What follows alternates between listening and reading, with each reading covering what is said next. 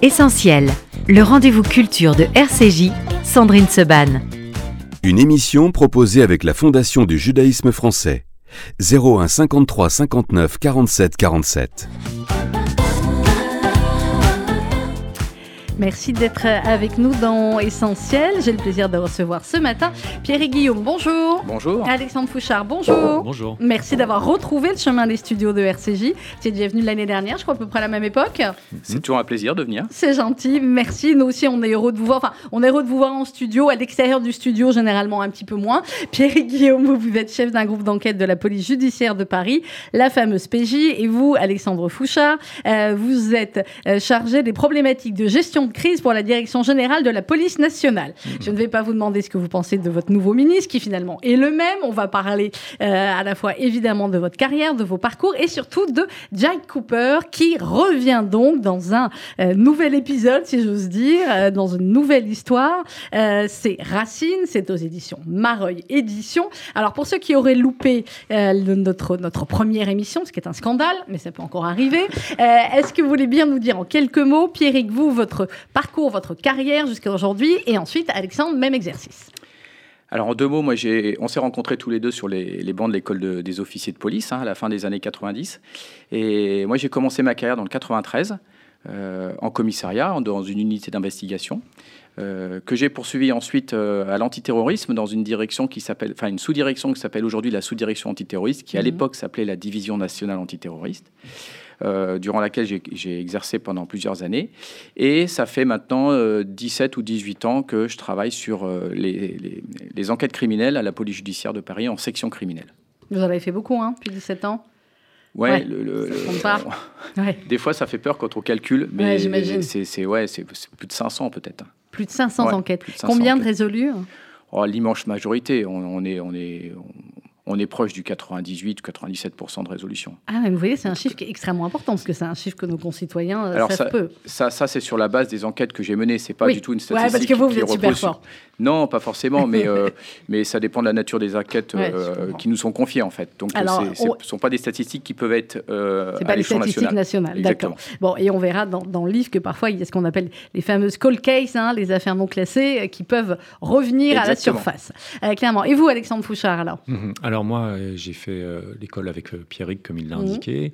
Ensuite, je suis allé en commissariat quelques années faire ce qu'on appelle le ramassage, c'est-à-dire les, les enquêtes de police judiciaire de proximité. Puis, je suis allé dans un service d'ordre public en tenue, euh, où j'ai exercé notamment le métier de motocycliste. Et puis j'ai fait un passage par un peu de com, j'ai refait un passage aux unités motocyclistes de la préfecture de police. Là, j'ai pris un virage. euh, je suis allé travailler pour les services du Premier ministre, Mhm. un institut qui s'appelle l'Institut national des hautes études de la sécurité et de la justice, qui a été supprimé depuis, euh, où j'ai fait de la gestion de crise pendant quelques années. Et aujourd'hui, je m'occupe euh, de gestion de crise précisément pour le cabinet du directeur général de la police. Eh bien, dites-moi, à vous deux, finalement, ce sont des parcours extrêmement euh, différents et qui regroupent, j'ai envie de dire, pas, euh, pas toutes les facettes des, des possibles des policiers, mais quand même pas mal. Oui, effectivement. Et c'est ça qui est intéressant dans ce métier, c'est qu'en fait, on a, c'est pas un métier, mais 100 finalement. Et euh, c'est ce qu'on, c'est ce Et on peut en faire plusieurs dans une carrière.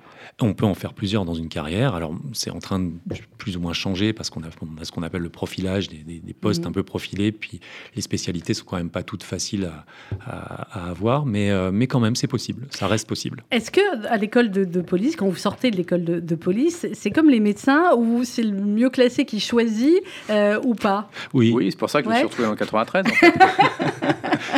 Ah bah, généralement, c'est les plus forts qu'on envoie là-bas, euh, non? Parce que c'est là où c'est le plus compliqué, peut-être. non, mais c'était une volonté d'y aller. Moi, j'avais vraiment envie d'aller dans ce département et de découvrir ce département que je connaissais Mhm. pas du tout. Et ça a été une expérience incroyable. Expérience en terre inconnue.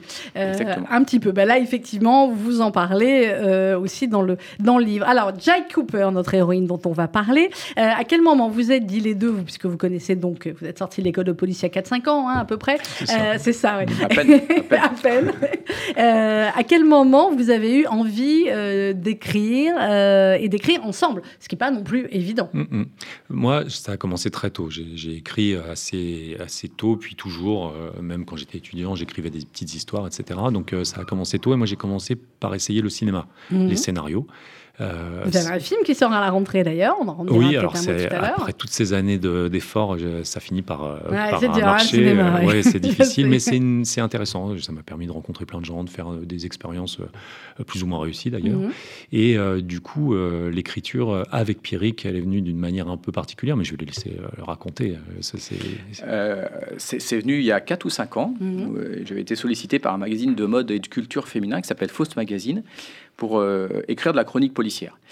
Euh, donc je me suis dit qu'en écrivant à demain, ça allait être plus riche en fait, et puis notre complémentarité pouvait être intéressante, et ce qui a été le cas d'ailleurs. Donc j'ai sollicité Alex pour euh, écrire ces chroniques policières qu'on a, qui ont été publiées pendant deux ou trois ans, ou presque même plus de trois ans. Et Louis de Mareuil est tombé sur ces écrits de chroniques mhm. et nous a dit mais c'est génial, on en fait des, des, livres en fait, donc allons-y.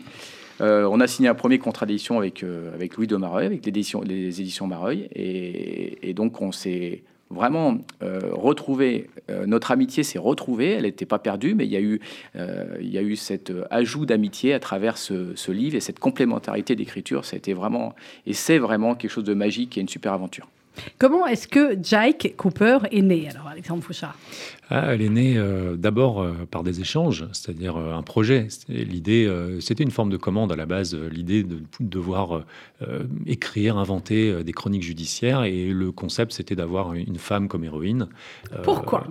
Alors pourquoi? Parce que c'était à la base de ce magazine, féminin, ah, et qu'il fallait euh, mettre en scène une, une femme. Alors euh, sur le coup, euh, on s'est dit pourquoi pas, mhm. mais c'est beaucoup plus finalement complexe que ça parce que en tant qu'homme, on doit se poser un certain nombre de questions pour parler au nom de au nom d'une femme. Est-ce qu'on a le droit? Est-ce que si on a le droit, comment on peut le faire? La réponse est oui, vous avez le droit parce que sinon il y a que mhm. hein, on, tombe dans autre d'autres travers dont on parle beaucoup en ce moment et qu'on ne supporte ben, pas. En fait, on était un peu précurseur du coup puisque c'est arrivé un peu avant tous ces tous ces débats euh, et toutes ces, un tous ces sujets. Un noir, un juif peut-il jouer? Enfin, Exactement. Et nous, on s'est dit, bah oui, bien sûr, on a le droit, puisque la question, c'est pas la question du genre ou du sexe, c'est la question du féminin, du masculin et de ce que ça veut dire dans un contexte. Et le contexte, c'est celui qu'on connaît le mieux, c'est ce contexte de métier, mais pas que. C'est euh, qu'est-ce que ça veut dire, quelle résonance ça a, euh, à la fois dans des équipes de métier, mais aussi dans une famille, dans une société. Et du coup, bah, on s'est laissé entraîner par ce personnage qui est finalement multifacette et qui, bien qu'il soit une femme, euh, c'est finalement un personnage qui peut ressembler à chacun d'entre nous. Oui, mais à chacun d'entre vous surtout parce que nous, on n'est pas dans les mêmes, euh, dans les mêmes sphères et j'ai envie de dire dans, le, dans la même euh, intensité. alors, on va rappeler en, quelques mots, si vous voulez, ce qui s'est passé dans le premier livre, mais on peut tout à fait lire le deuxième sans avoir lu le premier. ça, c'est clair et j'imagine que ce sera pareil pour le troisième. que se passait-il dans le premier Résumé, Pierre et Guillaume, mais après, on va parler de celui-là. Le premier, c'est la découverte de ce personnage, Jake Cooper, donc, qui, est, euh, chef d'un groupe criminel à la police judiciaire de Paris et qui mène euh, de front euh, ses enquêtes criminelles, qui manage les hommes de son équipe et en parallèle, elle est confrontée à sa vie privée. En fait, pour un métier qui est quand même complexe dans la temporalité, parce qu'on on explique comment on peut être à 3 heures du matin sur une scène de crime et à 8h15 amener ses filles à l'école. Comment c'est possible? Comment elle gère cette situation avec, avec son époux? euh, que fait son époux, est-ce qu'elle va y arriver? Et euh, l'idée, c'était également de euh, se rapprocher très près du réel en termes d'enquête criminelle. Mhm. Donc on l'a confronté à plusieurs enquêtes en même temps. C'est-à-dire qu'on a cassé un peu les codes du polar, qui sont un meurtrier, un policier, une enquête, une résolution d'enquête, une arrestation. Et en fait, Jay Cooper, elle est mélangée dans plusieurs enquêtes. il n'y en a pas 150, mais il y en a une ou deux principales, plus certaines qui s'entrechoquent. Donc ça rajoute de la difficulté à son métier et à la gestion de sa vie. C'est la réalité d'ailleurs. C'est la réalité, bah oui. J'imagine bien qu'effectivement, quand vous démarrez une enquête, euh, vous dites pas au, criminel d'après Attends, je termine de résoudre celle-là, et après on s'attaque à la tienne. Et puis les, les meurtres, c'est pas forcément pendant les heures de bureau, c'est pas entre 8h et midi, entre 14h et 18h. Donc ça peut être la nuit, ça peut être le week-end. en général, c'est quand vous avez un repas de famille, enfin voilà, c'est ce genre de choses. C'est toujours, toujours euh, au bon moment. Alors, Jake Cooper, euh, on va commencer le, le, livre, Racine, avec effectivement une, une tension qu'on avait déjà dans son couple au premier, euh, au premier livre.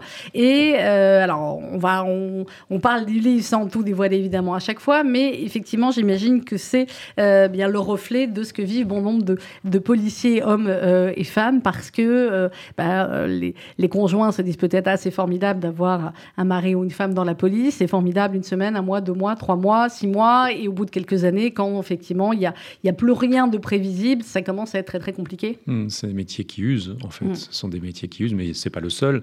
Euh, mais celui-là, on le connaît bien. Et c'est vrai que ce sont des métiers qui sont construits autour de l'urgence, de la gestion de l'urgence et du service aux autres. Parce qu'en en fait, on parle toujours de la police et des problèmes de police sous la forme de débats euh, extrêmement simplifiés et, qui n'ont pas beaucoup de sens. J'aime, j'aime pas, c'est bien, c'est pas bien. Mais la réalité, c'est que c'est des métiers de service. Et on se place au service de valeurs, au service de, euh, des, gens, des êtres humains. Et ce service prend une place tellement importante dans la vie que parfois euh, on en vient à négliger les autres parties de cette mmh. vie qui, sont au moins aussi importantes. Et c'est vraiment euh, le sujet. On, peut on pourrait parler des soignants qui vivent même la même chose. On pourrait, et, et c'est ça le sens finalement de ces métiers. C'est tous les métiers liés aussi à l'humain et tous les métiers d'urgence, Pierre et Guillaume. Comment on gère ça? Alors en fait, ouais, il y a quelque chose qui est, important de, noter, c'est qu'en fait, on est, on est soumis à l'actualité criminelle de la capitale, en fait. Et donc cette actualité criminelle, elle, est, euh, elle arrive à des moments où on s'y attend le moins à chaque fois. Donc c'est quand vous êtes débordé, c'est quand vous avez euh, un week-end de prévu, voilà, c'est la nuit, c'est le jour. Et c'est vrai que euh, gérer l'urgence de sa vie privée et de sa vie professionnelle, ben, c'est donc c'est plutôt compliqué.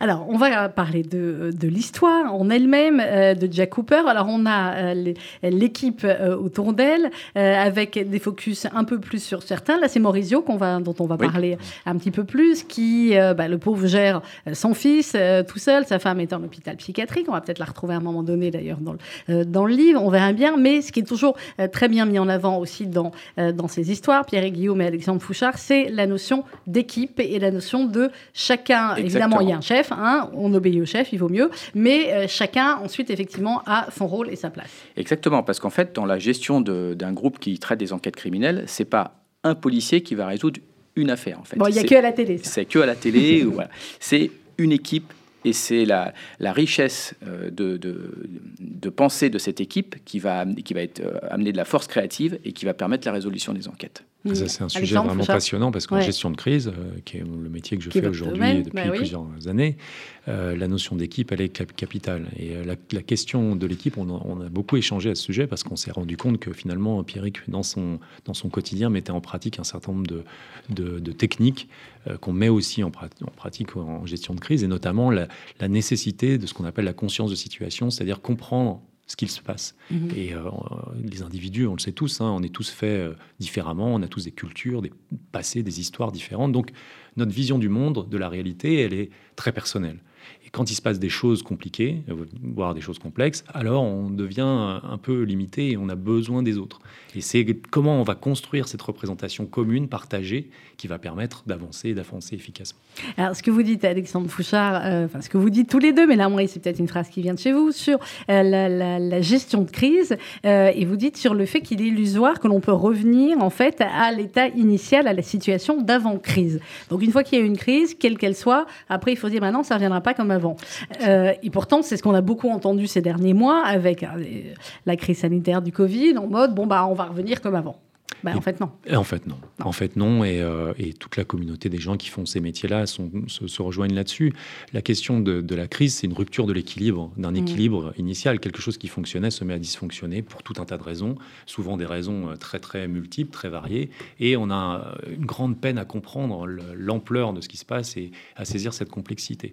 Et en réalité, c'est un peu comme un corps humain. Le corps humain, quand, quand il est en malade, alors l'homéostasie, c'est-à-dire l'équilibre de ce corps, ben, il est euh, il est euh, complètement perturbé. Et c'est un peu illusoire d'imaginer qu'il va guérir en retrouvant l'équilibre initial, parce que même cause, mêmes effets. Mm. Donc en fait, il va falloir trouver des nouvelles manières de fonctionner, des nouveaux repères, et, euh, changer. Et c'est ça qui est intéressant, parce que quand on fait, quand on écrit, que ce soit pour, pour des romans ou pour le cinéma, ce qui nous intéresse et ce qui génère de l'émotion chez nous, c'est bien l'évolution de nos héros. Comment ils vont changer et s'adapter aux difficultés. Bah là, elle va drôlement s'adapter. Hein. Vous voyez comme c'est passionnant, parce que d'écouter Alex aussi, et, l'écriture de, de, de Jake nous a amené, nous, à, débattre sur des sujets euh, voilà, incroyables. Et on a passé des heures et des heures à ben débattre. Donc c'est une aventure amicale euh, formidable. Formidable. Euh, sur, les, sur les affaires, alors on l'a dit, dans, dans Jake Cooper, police judiciaire, Racine, il y a plusieurs affaires qui vont arriver au fur et à mesure. Et à un moment donné, elle dit, enfin c'est le Petit hein, qui dit ça, malgré tout, c'est ce qu'il aime le plus dans ce métier, jamais deux fois les mêmes histoires, jamais deux fois les mêmes affaires. On a dit, Pierre et Guillaume, au début de l'entretien, combien vous aviez eu d'affaires, à peu près 500 dans toute votre carrière. C'est vrai ça Jamais deux fois, même ce qui pourrait ressembler à un crime. Euh, de, voilà, euh, non, c'est jamais, deux, fois jamais la même deux fois la même chose. Euh, déjà, il faut faire la différence. Il y a plein d'affaires criminelles. Hein. Moi, je mm. suis quand même spécialiste de la tentative de meurtre et du meurtre. Mais vous avez des braquages, vous avez des viols, vous avez plein d'affaires. Il y a plein de services de police qui travaillent sur, sur les affaires criminelles. et c'est jamais deux fois la même chose parce qu'en fait, ça touche tout le monde, toutes les communautés, quel que soit le statut social qu'on a dans la société, qu'on soit riche ou pauvre, qu'on mmh. soit qu'on appartienne à telle communauté ou à telle autre, euh, qu'on soit un homme, qu'on soit une femme, qu'on appartienne à un réseau, qu'on soit dans, une, dans un, gang ou une bande ou pas, qu'on soit dans un trafic de drogue, un trafic d'armes, euh, ou simplement parce que euh, les, femmes sont victimes de violences et puis elles en meurent aussi. Mmh. Donc voilà, tout ça en fait fait que toutes les enquêtes sont toutes différentes. Et la difficulté du policier, c'est de connaître exactement le, sujet sur lequel euh, se déroule votre enquête. Mhm. C'est-à-dire que là, on a, on a mis en avant une enquête dans la communauté sri-lankaise. Et eh ben, si le policier, exactement, mhm. si le policier ne connaît pas un minimum de, de, cette communauté, des coutumes, des mœurs de cette communauté, il aura plus de difficultés à résoudre son enquête que s'il les connaît. Mmh, clairement. Euh, ces histoires de, gangs, qui sont effectivement l'une des affaires marquantes du, euh, du livre, euh, Pierre et Guillaume, c'est quelque chose, évidemment, c'est un phénomène que vous observez et que vous avez observé dans 93 ailleurs de plus en plus oui, important existe. comme aux États-Unis. Bien sûr ça existe. On n'en est pas encore comme aux États-Unis. On n'en est pas encore comme aux États-Unis, mais ça existe. Il y a quand même des phénomènes où il y a des, des, gangs qui, bah, qui raquettent des commerçants, par exemple, et puis qui, qui, se, qui, qui, ont, qui ont une certaine rivalité entre eux, qui, ça, ça, donc ça entraîne des violences entre eux. Vous voyez, ça existe. Alors, il y a une question centrale euh, dans le livre, Pierre Guillaume et Alexandre Fouchard, je ne sais pas si vous avez la réponse. Qui a tué, euh, qui est, pardon, vous voyez mon lapsus, qui a arrêté Carlos? Ah, vous le saurez en comprenant, vous comprendrez la vanne en lisant le livre. Histoires, des petites histoires de, de, de intérieures. Des petites histoires dans l'histoire. Oui, des petites histoires dans l'histoire. alors, on a le nom ou pas? Euh, Grosso modo, vous dites, hein, vous balancez un peu sur certains collègues en disant, finalement, tout le monde a arrêté Carlos et ils sont 350 à l'avoir arrêté. En fait, c'est un peu ça, c'est un peu... Mais je pense que c'est valable dans toutes les professions. On a les légendes de la profession. alors, comme, comme dit Pierrick assez justement, les vraies légendes, on les connaît pas. Mm. Ce sont des gens qui restent discrets. Euh, la problématique, elle est plus souvent sur ceux qui s'inventent des histoires. On dit euh, avoir les souvenirs de sa grand-mère, hein, souvent, c'est-à-dire des gens qui ont plus de souvenirs que d'expérience. Et ça, c'est c'est un peu un sujet qui, qui, nous fait souvent rire parce que parce que bah, parce qu'on croise beaucoup euh, de, collègues comme ça, et, c'est bien normal en fait qu'ils racontent plus que ce qu'ils n'ont vécu. Bon, on verra qui a du pont Ligonnès. En attendant, ça c'est autre chose. On va marquer une, petite, ouais, ouais, ça aussi. Alors, on va marquer une petite pause musicale et on se retrouve juste après avec mes invités Pierre et Guillaume, Alexandre Fouchard. On parle ce matin de Jack Cooper, police judiciaire, Racine, c'est aux éditions Mareuil Édition. Et les pauses musicales sont un peu extraites du livre, parce qu'il y a de la musique aussi dans votre livre. Exactement. John Stewart sur RCJ. À tout de suite.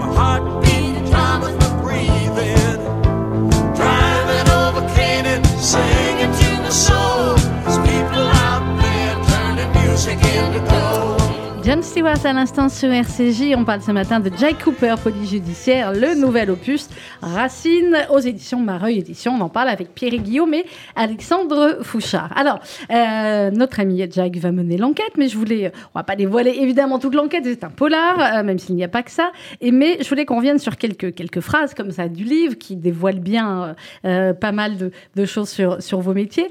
Et à un moment donné, vous parlez de ce qu'on appelle la, la psychologie expérimentale. Et donc, quand il y a une scène de, crime, euh, c'est l'identité judiciaire qui arrive en premier sur place, c'est ça, Pierre et Guillaume, généralement En général, non, c'est les collègues du commissariat qui arrivent en, premier sur place. et après, il y a les équipes criminelles, dont l'identité judiciaire. D'accord. Alors, euh, on, observe la scène du crime et ce que vous dites, c'est que, euh, eh bien, on, généralement, on ne voit pas ce qui est sous nos yeux. alors, je sais que peut-être vous, vous l'avez pas vu parce que vous n'avez pas le temps que vous êtes dans les affaires, mais je sais que bon nombre de nos éditeurs ont vu cette série incroyable qui s'appelle HPI, où l'enquêtrice a une intelligence dingue et où en deux secondes elle analyse tout ce qui se passe, elle va vous déduire des trucs de dingue. Bon, ça c'est euh, le cinéma. le livre c'est encore autre chose et la réalité c'est encore autre chose. Mais quand vous expliquez tous les deux de ne pas voir ce qui est sous nos yeux, comment on observe finalement et comment Jake et, et son équipe observent et comment on détermine finalement ce qui est important dans une scène de crime? Alors déjà, moi j'ai remarqué quelque chose, c'est qu'on est euh, focalisé par un effet tunnel sur la scène de crime qui peut mmh. être un élément, un, cadavre ou un élément de, l'enquête comme une douille ou un couteau ensanglanté par exemple. Et donc on a un effet tunnel qui fait qu'on va être euh, happé par cet élément. Mmh. Euh, souvent d'ailleurs, on, essaye de tourner le dos à la scène de crime justement pour essayer de, de, de retrouver des éléments qui pourraient nous échapper. Par exemple des témoignages ou d'autres indices. Donc il faut faire très attention à cet effet tunnel. Et quand vous, êtes, euh, quand vous arrivez sur une scène de crime, la scène de crime, elle est matérialisée par les policiers du commissariat, en fait, et qui euh, mettent ce qu'on appelle de la rubalise euh, autour d'un corps ou autour d'un lieu, ou, voilà, autour d'un immeuble. Et en fait, instinctivement, votre esprit, même avec l'expérience, fait que, comme c'est matérialisé par de la rubalise, vous allez rentrer dans la scène de crime. Donc d'un point de vue instinctif, tout ce qui va être à l'extérieur de cette scène de crime, qui n'est pas matérialisé par vous, et ben, du coup, vous pouvez passer à côté. Donc, euh, on apprend en fait à à la fois analyser l'intérieur de la scène, mais à surtout pas oublier l'extérieur. Alexandre Fouchard Oui, oui, c'est intéressant. En fait, là, on rentre vraiment dans le fonctionnement humain euh, et dans, dans, la manière de traiter l'information, finalement. Ça, c'est passionnant. Hein. Euh, pour le coup, quand on, en gestion de crise, c'est quelque chose d'essentiel. Euh, on est soumis à un flot d'informations continu et important, comme sur une scène de crime. Finalement, on a beaucoup d'informations à traiter et notre cerveau, qui est fabuleux, il n'est pas suffisant mm. parce qu'il il y a un tas de filtres et des biais qui se mettent en place.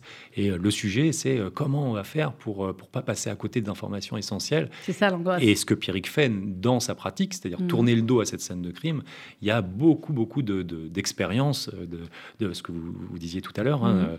euh, de pratiques euh, et d'observations scientifiques qui permettent de démontrer que l'être humain, il a une rationalité limitée, très limitée. Alors, ce qui est très intéressant, il y a plusieurs moments dans le, dans le livre, effectivement, où on comprend ça par rapport au, cerveau, par rapport au moment où ça fonctionne. Et, il y a euh, le fait que, effectivement, quand, on, quand il y a des témoins de d'assassinats ou d'autres euh, drames. Euh, on voit souvent à la télé, on va vous montrer, euh, surtout dans les films américains, mm. quatre ou cinq debout, voilà, et hop, faut trouver le bon. dans la réalité, c'est tout autre, vous en montrez beaucoup, beaucoup, beaucoup plus. On en montre beaucoup plus parce qu'en fait, il faut diluer la personne que vous suspectez parmi des gens qui ont euh, une particularité physique un peu identique en fait. C'est-à-dire qu'en fait, on rajoute euh, des pièges hein. pour essayer que la personne ne trouve pas le bon suspect. Et donc, mm. en fait, en général, quand ils le reconnaissent, ça donne beaucoup plus de crédibilité à la reconnaissance. C'est que vraiment là, là, on est bon. Alors, euh, pareil, sur la, à un moment donné, vous évoquez les, la mémoire, puisque là aussi, on peut être sur la mémoire d'un témoin, de ce qui mm. peut se rappeler ou ne pas se rappeler. Et on a tous fait l'expérience, effectivement, que face à une même scène, vous demandez aux gens après de vous décrire la scène, bah, personne ne va avoir la même vision. Et euh, vous racontez euh, notamment, j'imagine que ça vient peut-être de, vos études, Alexandre Fouchard, sur euh, les attaques terroristes du 11 septembre contre le World Trade Center, où année après année, quand on parle aux témoins, c'est plus la même chose. Non, absolument. C'est une expérience réelle hein, qui a été mmh. menée où des, des, cohortes de, de, témoins, de gens qui ont vécu ces événements, ont été invités chaque année à transcrire leurs souvenirs sur le papier. Et ces souvenirs ont été analysés et on s'aperçoit, et c'est ça qui est terrible, c'est qu'on est, tellement sûr de nous dans nos souvenirs, on s'aperçoit que le souvenir bouge, euh, change, évolue et qu'il se transforme d'une telle manière que parfois même à inventer des choses complètement irréelles. Euh, des personnages nouveaux, euh, des situations nouvelles, etc., etc. Et le problème, en fait, c'est qu'on sait bien que le cerveau est fait comme ça depuis très longtemps. La, problématique majeure, c'est pas tant que ce soit euh, ça qui arrive, c'est surtout qu'on est sûr de nous.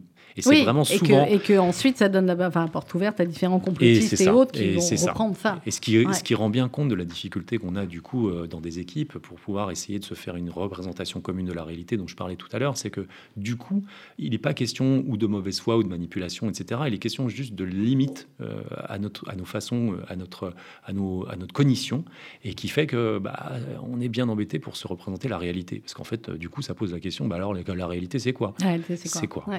Et ça, on le retrouve dans nos enquêtes. Hein. On a des témoignages qui sont à chaud quand vous êtes témoin d'un événement. Donc, on fait des, auditions en fait de ces témoins, et il, arrive dans les enquêtes qu'on puisse réentendre ces témoins deux fois, trois fois, quatre fois, hmm. voire sur euh, une, durée très très longue, jusqu'à un an ou deux ans après les faits, en fait. Parce que vous avez à chaque fois dans une enquête un élément nouveau qui euh, nécessite à ce qu'il y ait une nouvelle audition de ce témoin primordial qui soit faite. Et on s'aperçoit qu'en fait, le témoignage de la même personne avec huit mois d'écart est différent.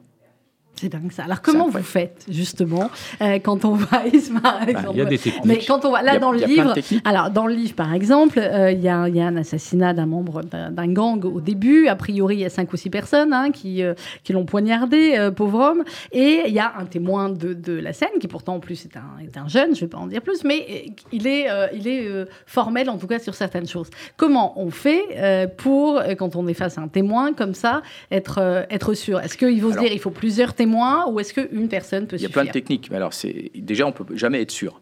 Ça, c'est vraiment une des particularités euh, de l'enquête criminelle, c'est que on, tend vers la vérité, mais on n'aboutit jamais à la vérité. Euh, et, donc, en fait, il faut confronter tous les témoignages ensemble. Alors, des fois, vous en avez qu'un, des fois, vous en avez pas, mais vous pouvez en avoir 10 ou 20. Donc, en fait, on fait des synthèses de l'ensemble des témoignages. Mhm. Et puis après, on confronte les témoignages euh, aux autres euh, investigations qui sont la vidéo, la téléphonie, euh, les ADN, la police technique et scientifique. Voilà. Et donc en fait, c'est quand vous avez des éléments qui dans plusieurs domaines aboutissent à une analyse que là, vous pouvez penser que euh, ce soit la bonne, mais vous pouvez aussi vous tromper. En tout cas, la clé de tout ça, c'est quand même le doute. Et c'est bien de le rappeler. Le doute qui doit toujours profiter à l'accusé. Alors, non seulement ça, c'est que mm. mieux vaut euh, des coupables en liberté que des innocents en prison. Euh, il faut s'en rappeler. Mm. Et, surtout, euh, le doute, c'est-à-dire qu'on est souvent dans des métiers, c'est des métiers difficiles, tellement durs, qu'on a tendance à apporter plus de réponses et de, et de, et de certitude et d'assurance, parce que ça rassure, parce que ça sécurise, alors que ce sont des métiers où on est en lien avec l'humain, encore une fois, et, et, où le doute doit vraiment guider, guider mm. nos, manières de travailler. D'où l'importance du travail d'équipe, parce qu'une analyse faite par un policier, sur des témoignages et puis une, analyse de scène de crime couplée avec des témoignages, elle va être différente avec un autre policier. Mmh. Bien sûr. Et l'idée du chef de, cette équipe, c'est de prendre en compte l'intégralité de ces analyses et puis de ne pas passer à côté de l'une ou de l'autre. Et arriver à, gérer tout cela, l'enquête, malgré euh, parfois les pressions au-dessus des hiérarchies policières, voire parfois euh, les, les pressions politiques.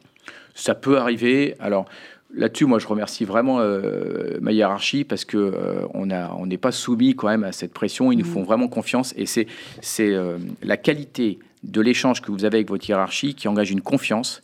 Et dans cette confiance, en fait, vous pouvez, vous pouvez faire baisser la pression. Alors, dans Jay Cooper, police judiciaire, Racine aux éditions de Mareuil, il est aussi évidemment question, euh, par, par petites touches, de, euh, des problèmes aujourd'hui des, des, policiers et de la police euh, en France, notamment, on va dire, des moyens. C'est quoi ce séchoir spécial qui fonctionne pas, qui a coûté super cher et qui, voilà. Bon, c'est une anecdote dedans, mais j'imagine qu'il y en a plein des comme ça. Il y en a plein.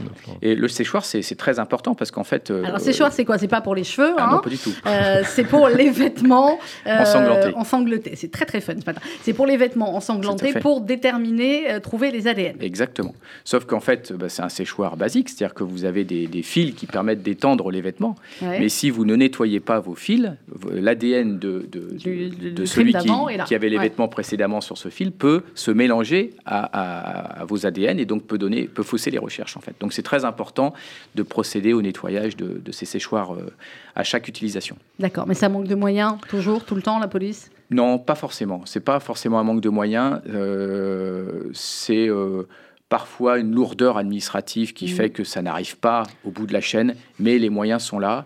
Et, mais sincèrement, quand on, a, quand on est créatif, quand on argumente sur euh, les moyens dont on a besoin, en général, on les obtient. On peut y arriver. Ouais. Alexandre Fouchard Oui, c'est des problèmes plus d'organisation euh, Mm. de, mon, de mon point de vue. Après toutes ces années de, dans, dans- dans ce système, euh, on est vraiment dans, pas vraiment dans une logique de manque de moyens, mais plutôt Oui. dans une logique d'administration et de fonctionnement. C'est des modes de fonctionnement qui sont parfois très étonnants. Très obsolète aussi. Euh, oui, sans doute, Mm. mais, mais qui euh, tout le monde le voit en fait, tout le monde le perçoit et euh, de manière un peu bizarre et encore une fois très humaine, on n'arrive pas, on n'arrive pas à les changer ces modes de fonctionnement. Après, ça nous amuse plutôt qu'autre chose.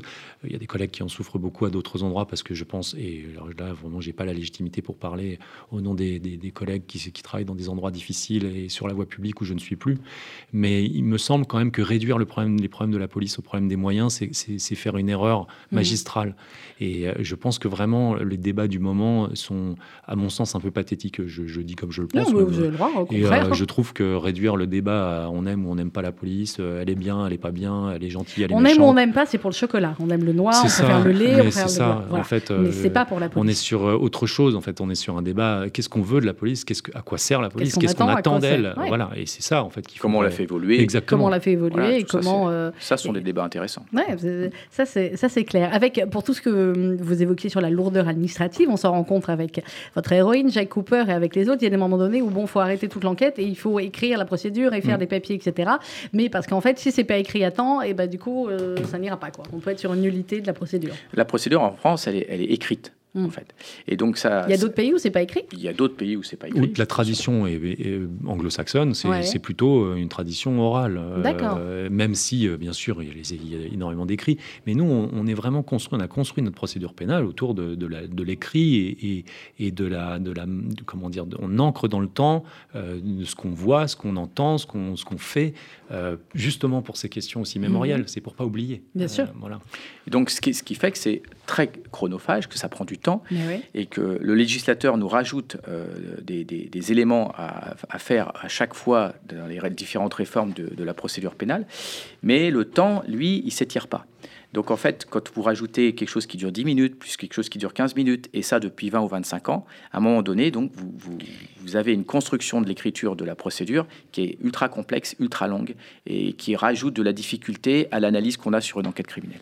Alors, il y a l'enquête au début, effectivement, sur qui a tué ce, euh, chef de, gang. Il y a d'autres enquêtes qui vont venir euh, au fur et à mesure. Mais ce dont on s'aperçoit aussi, c'est que euh, eh bien, les, technologies modernes ont beaucoup fait évoluer, et tant mieux, effectivement, le travail de la police, le travail aussi des, des- des voyous, euh, mais le travail de la police à travers tout ce qui est euh, téléphonie, euh, notamment, et qui aujourd'hui devient un élément à part, enquête, à part entière d'une d'une enquête policière. Là, par exemple, à un moment donné, ils savent que ça va pas passer avec les Toki. Ils disent bon, on ouvre un groupe WhatsApp. Euh, voilà, ça se passe comme ça aujourd'hui. Oui, tout à fait. Ouais, ouais. La police est moderne en fait, hein, Mhm. et donc elle s'adapte aux nouvelles technologies et on travaille avec les nouvelles technologies. Ces nouvelles technologies qui servent aussi beaucoup aux, euh, aux, aux voyous, justement, pour les, les- les- les trucs de téléphone, etc. Et euh, à un moment donné, effectivement, qui peut euh, à la fois rendre service aux policiers, mais aussi parfois les induire en erreur. Parce que vous pouvez borner, je crois qu'il y a un moment donné un exemple dans le livre, vous pouvez borner plusieurs fois au même endroit, et en fait, c'est pas du tout quelque chose de, de- de répréhensible. Oui, tout à fait. ouais, ouais. C'est pareil, la, la téléphonie dans la police ou le, le bornage du téléphone, c'est une aide à l'enquête. Mm. C'est pas une preuve qui vous permet de dire que quelqu'un est là, donc ça veut dire que forcément il est suspect. Non, c'est une aide à l'enquête. Et c'est comme je disais tout à l'heure, c'est la multiplication de ces petits éléments de plusieurs euh, sources différentes qui fait que vous allez aboutir à un suspect. Et donc la téléphonie permet de localiser les gens, mais c'est pas parce que vous êtes à un endroit à proximité d'une scène de crime que vous êtes suspect. Bien Comme l'ADN d'ailleurs. Comme l'ADN. Comme l'ADN. On Ah, imagine que dès qu'on trouve l'ADN. quelque Ouais. part, alors forcément il y a une, une responsabilité, une culpabilité, mais, mais non, il faut questionner ça aussi. Pourquoi on trouve cet ADN à cet endroit-là? Il y a mille réponses qui peuvent s'imposer. Sur un couteau ensanglanté, un ADN retrouvé, s'il n'est pas dans le sang, par exemple, ou même s'il est en mélange avec du sang, ça peut être l'ADN du vendeur qui a vendu le couteau, ou ça peut être l'ADN de Ouais. l'utilisateur d'avant. Voilà. Donc Ouais. en fait, et tout le- l'intérêt de l'enquête, fait, c'est de fouiller en fait dans le passé de cet ADN, de remonter l'ADN, et puis de confronter l'emploi du temps de, cette personne avec celui de la temporalité du meurtre. On est d'accord que c'est beaucoup plus complexe que ce que les gens imaginent et que ce qu'on imagine effectivement à, euh, à, la télé, clairement. On va marquer une autre pause musicale. Je vous aime beaucoup tous les deux, mais excusez-moi, lui, c'était quand même le meilleur flic du monde. On est d'accord ou pas? Belmondo, le prophète. Ah bah oui, il n'y a pas photo. Il n'y a pas, y a, pas photo. C'était le meilleur. C'était le meilleur, clairement. Euh, la musique du euh, professionnel sur RCJ, dont il est question aussi à un moment donné. Enfin la musique est dans le livre. On se retrouve juste après avec Pierre Guillaume et Alexandre Fouchard.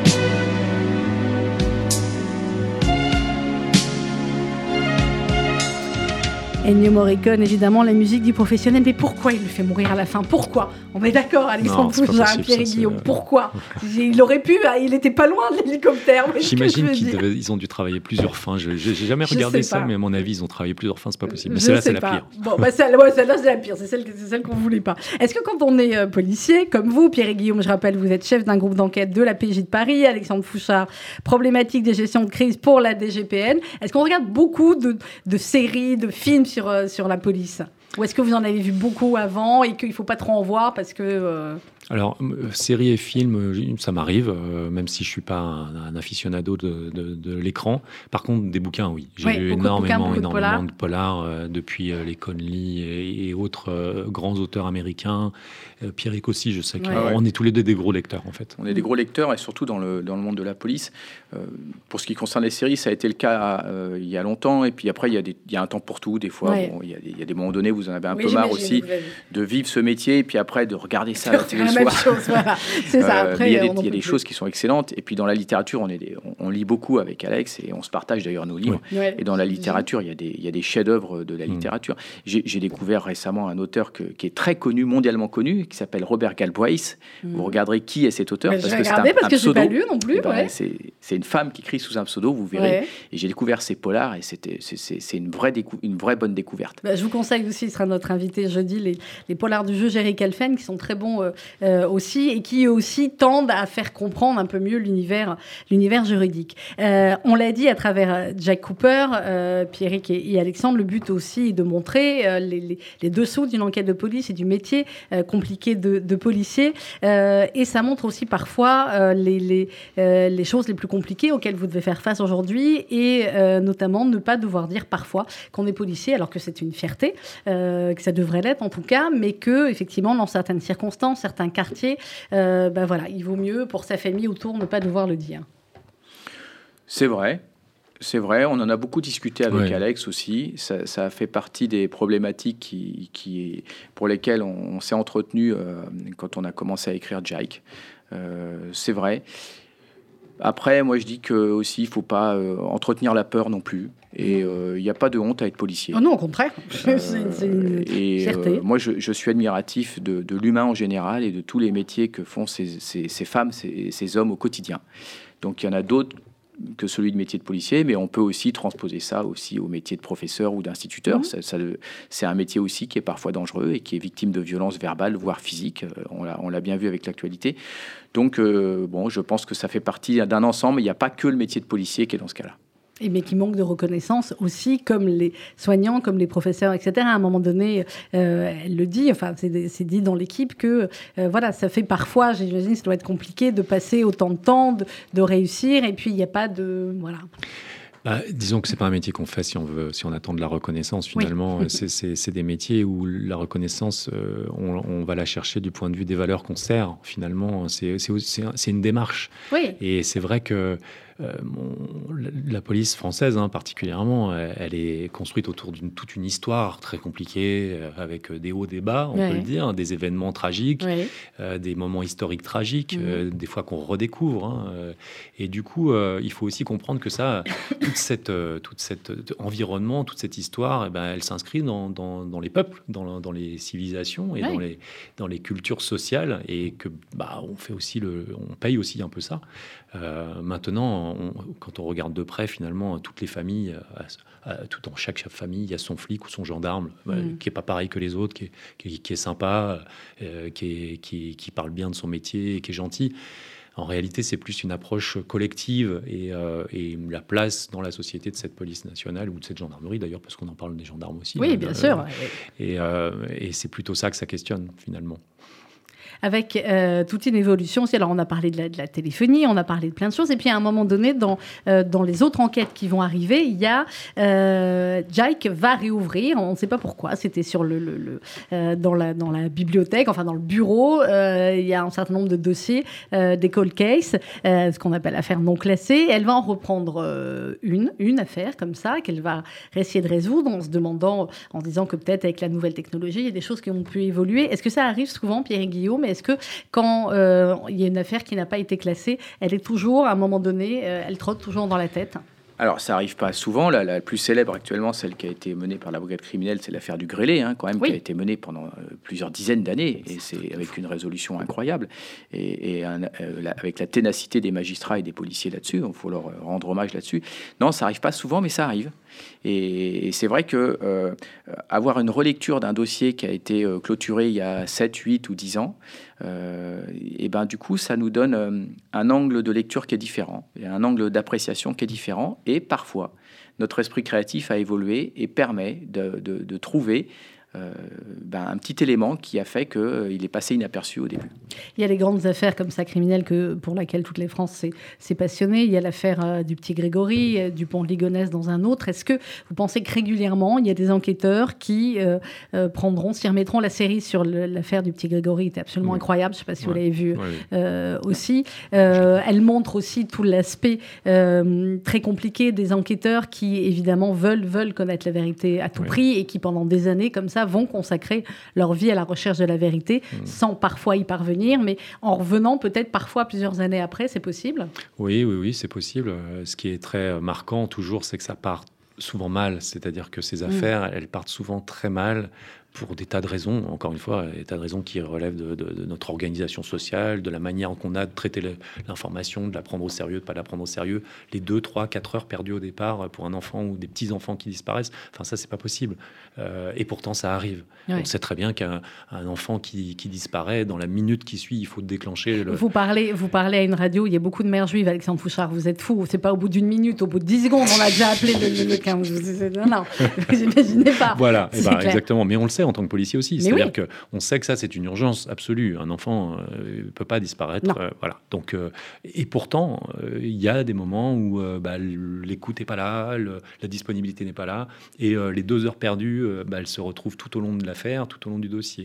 et puis les erreurs, faut pas oublier, on en parle très souvent avec Pierrick, mais l'être humain, ne fait que des erreurs tout le temps, des erreurs de traitement, des erreurs de compréhension. Et en fait, euh, les erreurs, euh, on n'est pas du tout à l'abri des erreurs. Et quand on commet des erreurs successivement dans tout un, dans un dossier, bah, ça nous emmène sur finalement une, incapacité à résoudre, à résoudre les faits. Et c'est ce que disait Pierre qui est très juste, c'est-à-dire que on peut débusquer nos erreurs par le travail en équipe, par, par le temps aussi passé à, à revoir ce qu'on a cru bien voir au départ. Mais pour ça, ça demande une démarche d'ouverture, ça demande une démarche de questionnement, ça demande, ça demande une démarche d'humilité, hmm. d'humilité, et, euh, et, et, ça demande de l'apprentissage, voilà aussi. Et l'expérience. Oui, et l'expérience. Il y a une affaire aussi, même si c'est pas euh, Jack qui la traite, hein, mais il y, a, il y, a, plusieurs fois, il y a plusieurs fois question de l'assassinat de Kennedy euh, à Dallas. Jack Cooper est né à Dallas. Vous me disiez hors antenne, Pierre Guillaume, ça c'est euh, c'est pas l'affaire, enfin si, c'est une des affaires du siècle dont on ne saura jamais vraiment, ou, ou, même si chacun a sa conviction, et sur laquelle on peut revenir encore et encore. Ouais, c'est vraiment un, un fait de société incroyable, l'assassinat du, président Kennedy. Moi, je me suis passionné pour euh, cette affaire, donc j'ai beaucoup, je me suis beaucoup documenté. Euh, c'est la raison pour laquelle Jay Cooper est né à Dallas, en fait, mhm. et vous verrez dans les épisodes les dernières, suivants. Les dernières lignes, vous verrez ce qui va se passer. Voilà, et puis dans les, dans les prochains livres aussi qui sont prévus. Finalement, c'est elle qui va trouver qui a tué Kennedy. non, vous dites ça, c'est bon, vous allez reprendre. Mais non, mais j'invite les gens à, s'intéresser à ce fait de société et à cet euh, assassinat qui est absolument incroyable et à se documenter. C'est absolument passionnant. Mm. Alors, on n'a pas beaucoup parlé de ce qui est quand même aussi un des cœurs du, livre avec Jake Cooper. C'est bon, ça va pas trop bien avec son mari, hein, on peut dire ça comme ça. Euh, clairement, la situation, les situations familiales, c'est compliqué. Euh, Pierre et Guillaume, est-ce que dans la dans la police, c'est là où il y a un taux très élevé de, de divorce, ou alors il vaut mieux se marier entre flics comme ça, c'est complètement insupportable pour tout le monde. Comment on fait? Ah, moi, je partisan de pas se marier entre flics. Maintenant, chacun fait comme il veut. c'est pareil, d'accord. Mais il peut pas y euh, avoir deux dingues dans la même famille, c'est pas possible. Non, mais chacun fait comme il veut, chacun fait comme il le ressent. Euh, il faut faire attention aux autres, en fait. Donc, hmm. euh, nous, on essaie de faire attention. Elle a un peu oublié ça dans le premier épisode, là, le deuxième. On fait attention aux gens dans nos enquêtes, mais il faut faire aussi attention à ses proches. Hmm. Et l'addiction du métier de policier peut vous amener à ne faire attention que dans votre entourage professionnel et à rater l'attention que vous pouvez accorder vous, les journalistes, c'est pareil. Hein. Donc, il faut, voilà, il faut à un moment donné, il faut se recentrer et puis il faut faire un travail sur soi, c'est comme toujours. Hein. Et il euh, faut dire, bon, qu'est-ce qui est important euh, mm. Qu'est-ce qui va perdurer dans ma vie qu'est-ce qui... voilà. Et donc, euh, il faut essayer de se recentrer parfois sur sa famille.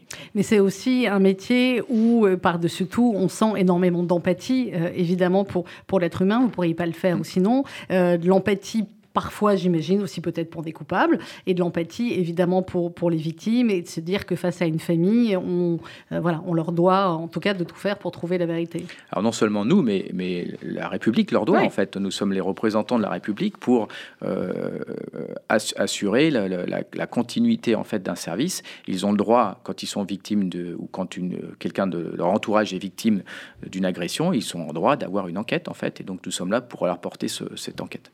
Oui, c'est le métier d'empathie. C'est l'être humain est, au cœur de ces sujets-là et euh, on peut pas faire ce métier si on n'aime pas les gens. C'est ce qu'on dit souvent euh, quand on fait nos dédicaces, etc. Les gens ils nous disent ah, comment vous faites ça et tout. En ah, fait, euh, nous on aime les gens. Voilà. Et en fait, on, peut, euh, on est vraiment convaincu que c'est pas un métier possible si on n'aime pas les gens. Et, euh, et c'est un, vrai sujet, en fait. C'est un vrai sujet parce que aimer les gens, ça veut pas dire euh, le pays des bisounours, comme on a trop tendance à le, à, le, le, résumer, mais c'est simplement avoir de l'intérêt pour la chose humaine, pour ce qui fait qu'on est des gens complexes et qu'un jour on peut être quelqu'un de bien, un autre quelqu'un de moins bien. Ça peut basculer. Ça peut basculer. Mmh. Et le métier de, de policier, c'est un métier qui est au cœur de ces sujets, de, de, de ces problématiques-là. Et cette empathie dont vous parliez, elle est absolument nécessaire. C'est pas, ça ne veut pas dire que on va être euh, manipulable ou manipulé par des gens qui sont des méchants. Mm. ça veut simplement dire qu'on va s'intéresser aux émotions. Euh, et, parler d'émotion, c'est quelque chose qui est très compliqué, parce que parler d'émotion, ça voudrait dire alors être ou fragile, ou, ou bêta, ou je ne sais quoi. Alors que non, euh, quand on regarde comment on marche, on sait très bien que les émotions se guident nos décisions et guident à peu près l'ensemble, l'intégralité de notre vie. Et, du coup, euh, passer à côté, c'est embêtant. Vous analysez les gens comme ça, tout le temps, en permanence? Je fais attention quand je me relever du studio. Non, j'analyse pas les gens, mais euh, je fais attention, j'essaye de mm. faire attention aux gens. Alors j'essaye parce que souvent je passe à côté, hein, euh, comme nous tous. Et comme dit Pierrick, on, on doit se recentrer souvent, ça demande du boulot. Et bien souvent je suis à côté, mais j'essaye de m'intéresser, oui. J'essaye de m'intéresser aux gens qui sont autour de moi, quels qu'ils soient. Euh, et, dans le métier que j'ai pu faire, euh, là, je suis plus au contact des délinquants, etc. Mais quand je l'ai été, j'ai toujours eu une attention pour les victimes, mais aussi pour les mises en cause, euh, parce que, bah, parce que je connais pas d'être humain, comment dire, qui soit finalement coupable d'être une... Coupable de naissance De naissance, hmm. voilà. Il y a toujours une explication, ce qui n'empêche pas d'être puni. Hein. Oui, oui, oui, ça c'est clair. Mais on, peut comprendre mieux l'humanité si on s'y intéresse et si on fait preuve d'empathie, je pense. Il nous reste deux minutes. Pierre et Guillaume, je me dis qu'il y a peut-être des jeunes qui nous écoutent, qui ont eu leur bac, enfin qui vont euh, savoir qu'ils ont eu leur bac, euh, qui n'arrivent pas du tout dans parcours euh, sub ou je sais quoi. C'est compliqué. C'est compliqué, vous, avez des gosses en âge, on comprend bien. J'ai encore quelques années, moi. Bref, pourquoi est-ce qu'il faudrait qu'ils deviennent policiers, ces jeunes? Ou qu'est-ce que vous leur diriez pour les inciter à devenir policiers? Alors, parce que c'est un métier passionnant euh, mhm. au quotidien, parce que c'est un métier qui est proche des gens, parce que c'est un métier qui, tous les jours, nous donne une raison d'aller au travail, et parce qu'on va en souriant au travail. voilà, parce que c'est un métier qui nous apporte une certaine liberté, et la liberté d'apporter euh, des éléments sur une enquête criminelle aux proches des victimes, euh, c'est quelque chose qui n'est pas mesurable. Ça c'est ça c'est clair. Euh, merci beaucoup à tous les deux, Pierre et Guillaume et Alexandre Fouchard. C'est Jack Cooper, police judiciaire. C'est aux éditions Racine, euh, chez Marie Édition. Et je voulais juste terminer cette émission. On a beaucoup parlé de euh, de courage en adressant toutes nos condoléances à Denis Favier, qui était à votre place il y a une quinzaine de, jours, ancien patron du GIGN, qui a eu la, douleur de perdre son fils, Jérôme Favier, officier de gendarmerie, chef de la section 3 de la force d'intervention du GIGN en opération, enfin en, en entraînement vendredi. Jérôme avait 33 ans. Euh, c'était un père de, famille. Nous pensons à Denis Favier, euh, à toute sa famille et, à tous ceux qui, euh, on les évoque rarement, mais effectivement dans les risques du métier ou, ou à l'entraînement perdent, perdent la vie pour pouvoir nous sauver. Merci beaucoup Pierre et Guillaume. Merci, Alexandre Fouchard. dans quelques instants, c'est RCJ Midi présenté par Rudy Sada et Margot Siffer. Et bien évidemment, il sera longuement question du nouveau gouvernement. Essentiel, une émission proposée avec la Fondation du judaïsme français 01 53 59 47 47.